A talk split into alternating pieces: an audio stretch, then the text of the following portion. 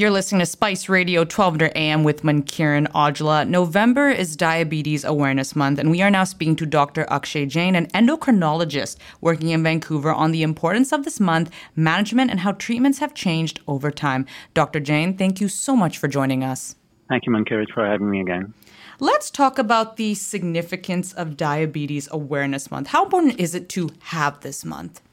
I think it's absolutely crucial. Um, diabetes is one of those conditions which we call a silent killer. Uh, unfortunately, not everybody with diabetes uh, always experiences symptoms, and often it just flies under the radar and gets undiagnosed. So it's really crucial that we create more awareness about this condition the challenge with diabetes is uh, the blood sugars by itself may not cause any uh, symptoms as such, but when the sugars are very high or very low, it can lead to a whole gamut of different uh, complications such as heart attacks, strokes, kidney damage, blindness, and so on and so forth. And one thing you mentioned that I thought was very fascinating is you said the symptoms aren't always obvious. Not everybody gets symptoms. So let's talk about what are the signs to watch out for? That's a great question. So, if an individual is having high blood sugars, they may sometimes experience symptoms such as increased thirst, uh, frequent urination, uh, blurriness of vision, constant fatigue, irritability, um, sometimes it may also manifest with uh, symptoms of uh, you know, weakness uh, or uh, symptoms that could be suggestive of uh, stroke, such as focal uh, abnormalities and movements in some part of the body. So, a whole gamut of different symptoms, really. And just how many Canadians are impacted by diabetes? So a conservative estimate is that about 10 to 11 percent of Canadians have been diagnosed with type 2 diabetes, which is the commonest type of diabetes. Um, but a lot of experts estimate that nearly two times that number might be living with undiagnosed diabetes. So, because they haven't really gotten their blood sugars tested or gone to their family doctor for routine examination, they might be living with diabetes and may not even know about it. Now, Dr. Jain, particularly in the South Asian community, diabetes seems to be prevalent. Why is that? Yeah, that's a really good point that you mentioned here, Mankiran, because uh, certain ethnicities are at a higher risk of developing diabetes. Uh, South Asians, for instance, uh, for instance, uh, not only do they get diabetes about 10 years earlier than uh, people uh, that are of other ethnicities, but also the complications of diabetes are much more intense in people of South Asian origin. Uh, one reason for so it's multifactorial. Uh, some of the reasons include that uh, when South Asians tend to gain weight, uh, we tend to gain it in the uh, belly region. So it, we call that visceral adiposity. Visceral means the organs of the body, and adiposity means the tendency to gain weight or fat tissue. Um, and when we gain weight, it's predominantly in uh, organs such as the liver, the pancreas, and when that happens uh, unfortunately, our thermostat in the body that regulates blood sugars, uh, that thermostat kind of gets broken. Uh, some other reasons are uh, predominantly in an urban setting, uh, you know, certain ethnicities or skilled laborers, right? In Canada, for instance, uh, South Asians that immigrate to Canada might be more sedentary. stress levels could be higher. sleep is often impacted. And a big, big role is uh, the diet that we consume. So predominantly South Asian diet is very rich in carbohydrates uh, or sugars, uh, and uh, less so in protein and fiber. Mm.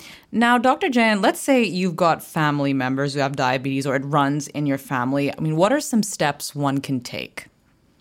Yeah, so diabetes is a condition that manifests with both uh, nature and nurture. So the nature part is the genetics. Uh, unfortunately, uh, if uh, there's family members in uh, your family with diabetes, then your own risk of developing diabetes can go up. And this may start even from the womb. Uh, so when pregnant women have diabetes, the baby is exposed to higher sugars, and the baby's risk of developing diabetes as it grows up um, may inherently be higher. So it starts right from that womb stage. Uh, the nurture part is also very important. So it's really important that, you know, uh, we as South Asians uh, enable our youngsters to break from the shackles of conditions like this. Uh, so it's important that uh, we promote more physical activity, at least 30 minutes a day of moderate intensity physical activity. This can be just simple stuff like walking, uh, increasing the protein and fiber intake in our diet, and reducing the intake of carbohydrates. So carbohydrates can be in roti, rice, bread, stuff like that.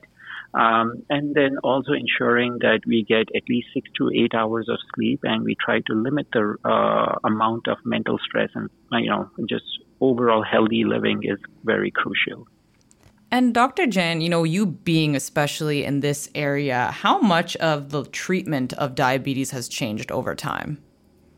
Oh, it's changed phenomenally. So when we look at diabetes management, previously we were just very focused on blood sugars alone. Uh, and now we have realized that we need to move away from that approach. So newer diabetes medications uh, actually help us to not only control the blood sugars without causing low sugars, but they also help reduce the risk of heart attacks and strokes. Uh, one important development that has happened in the recent past is the way we have been monitoring our blood sugars. So, you know, historically, when we needed to check the sugars, it would involve painful techniques like pricking our finger, drawing blood, and using a test strip. But even then, we know only a snapshot of your sugar, you know, what the sugar is at that particular second. Uh, whereas now we've got very cool new technology uh, called continuous glucose monitoring devices. So we've got stuff like the Abbott Freestyle Libre, for instance, uh, which is a sensor that you wear on the skin and it monitors your sugars every minute continuously without you having to poke yourself. And it also gives us the idea whether the sugars are on the way up or down. So it really enables us to, first of all, live a safer life with diabetes, avoiding low sugars, but also it, we get a diabetes fingerprint so we can see how uniquely every food uh, affects our body because we are all individuals and very unique. Um, and it helps us make more behavioral changes. Now, Dr. Jain, are we getting any closer to finding a cure to diabetes? That's a great question. You know, right now, millions of Canadians and certainly, you know, hundreds of millions of people across the world also are affected by diabetes. Uh, with type 2 diabetes, which is the commonest type of diabetes, although there's no cure as such, uh, we have now come closer to understanding how we can put it into remission.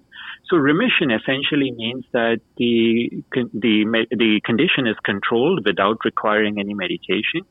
And Diabetes Canada recently put out a position statement where it guides us on how to get closer to remission.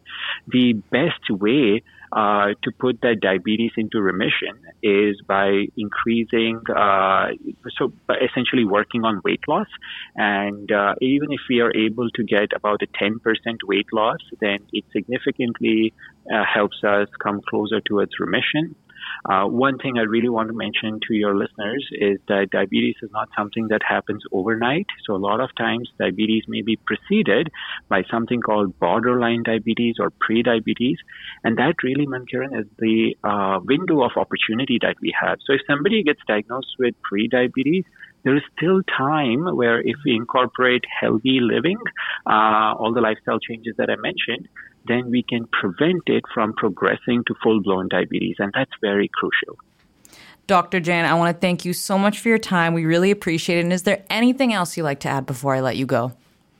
Uh, yes, absolutely. I think that it, has been far too long that we have been struggling with a condition like diabetes, uh, which completely, uh, you know, ravages different parts of the body. And uh, conditions like this, especially, is where prevention is the key cure. So I would encourage all your uh, listeners to try to incorporate healthy living every possible instance that they can for themselves as well as for their children in home because uh, you know that nature and nurture part is very crucial so that uh, especially we as South Asians can uh, limit the progression in our community of conditions like this. You take care. Thanks, Mankiran. You too. Bye bye. We just spoke to Dr. Akshay Jain, an endocrinologist working in Vancouver. We talked about how November is Diabetes Awareness Month. We talked about the importance of this month, management, and how treatments have changed over time. This is the Morning Buzz on Spice Radio. Stay right here.